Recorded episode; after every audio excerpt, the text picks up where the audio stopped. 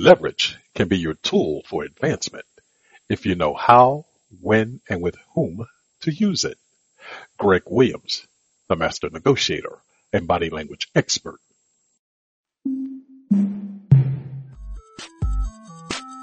Welcome to Greg Williams, the master negotiator and body language experts podcast.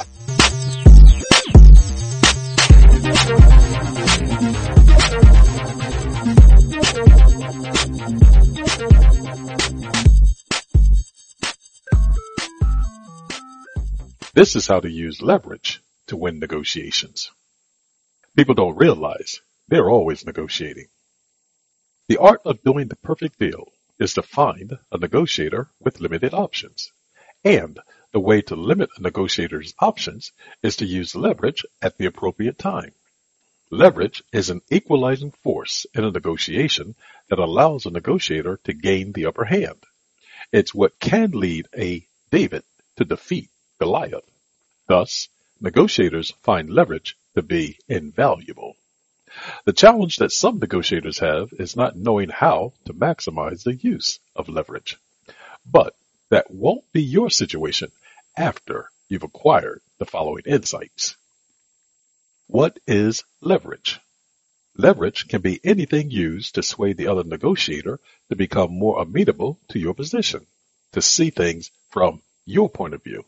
Thus, it can be something that causes your opponent to change his opinions due to how you use leverage. As an example, people in the U.S. have long thought that car dealerships are more open to making deals to sell more cars as the end of the month drew closer. Accordingly, smart car purchasers waited until that time to purchase their vehicle in hopes of getting a better deal. That's how buyers were using leverage. They knew dealerships would be more inclined to making a deal at the end of the month to move inventory. Why use leverage? As stated, leverage can boost your negotiation powers, and that's why it behooves you to use it. But leverage can be an unforgiving mistress if mistreated. In the car dealership example mentioned a moment ago, I know of some car purchasers that waited too close to the end of the month to purchase their vehicle. What they discovered was a salesperson that appeared not to be overly excited to haggle over a deal. When an organization called me in to assess what was occurring, I discovered that dealers in that area had moved their monthly sales cycle from the end of the month to the middle of the month. That shifted leverage back to their court because buyers were attempting to use leverage from an advantage point that no longer existed. The lesson to observe is, yes, leverage can be your ally in a negotiation. But as a good negotiator, you must be aware of when power is flowing in your direction and when it's not. Then and only then will you be able to maximize the use of leverage. Leverage using strategies. The optimum time to use leverage in a negotiation is when the other negotiator's options are limited. By using leverage at that point, you can further limit his options. And once his options are limited to the extent that he has fewer of them, he'll become more inclined to submit to your terms.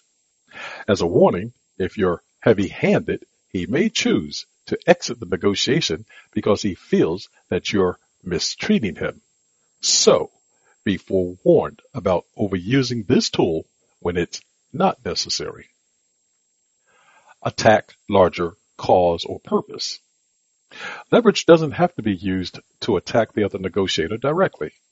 You can gain an advantage by using it to target a cause or purpose with whom he associates. If there's a point of care he has for an entity, that point can become your target. In so doing, you'd cause him to assess how he'd respond from a weakened position. And on that occasion, your spillover benefit might be to buy you more time to formulate a more effective use of leverage. Threats. Threats can become used as leverage by insinuating that nefarious activities are occurring at the behest of the other negotiator. Warning This can be an extremely dangerous tactic to employ, especially if the accusation you threaten to divulge is untrue. I comment about it to heighten your sense of awareness so you're prepared if a negotiator attempts to use it against you.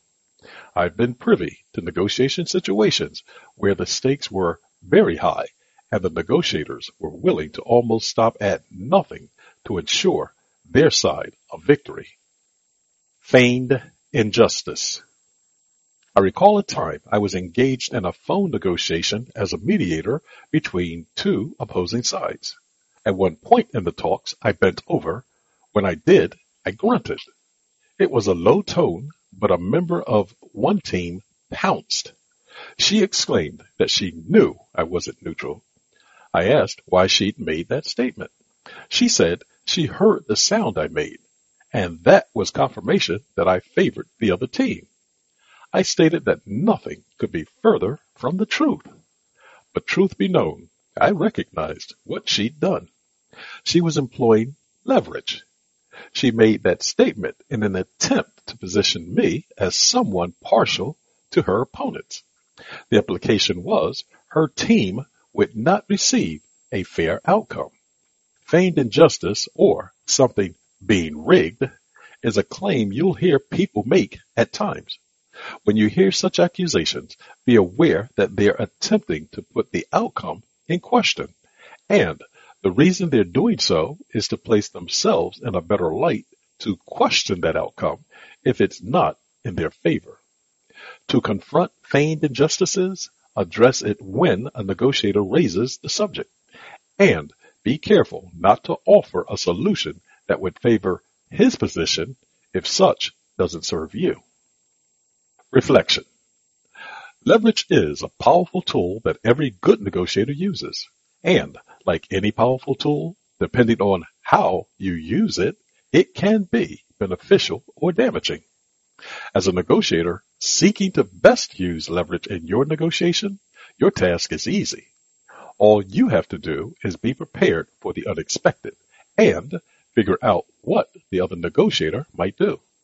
Then determine how you can use leverage to weaken his position or strengthen yours.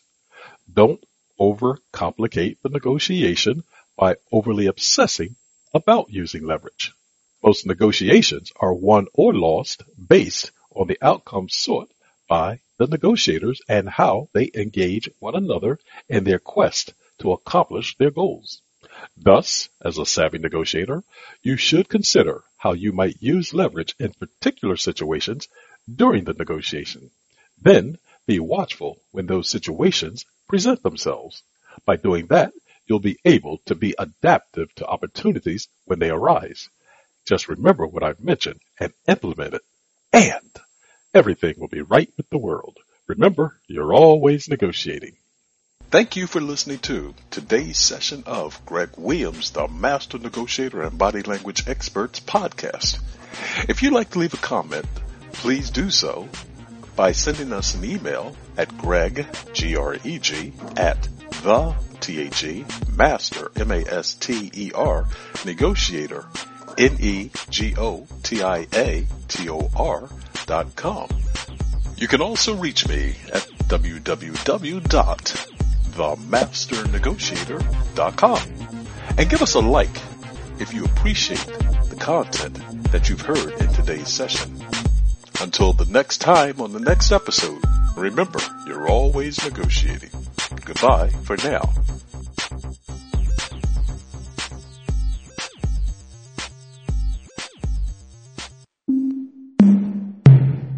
This podcast is a part of the C Suite Radio Network.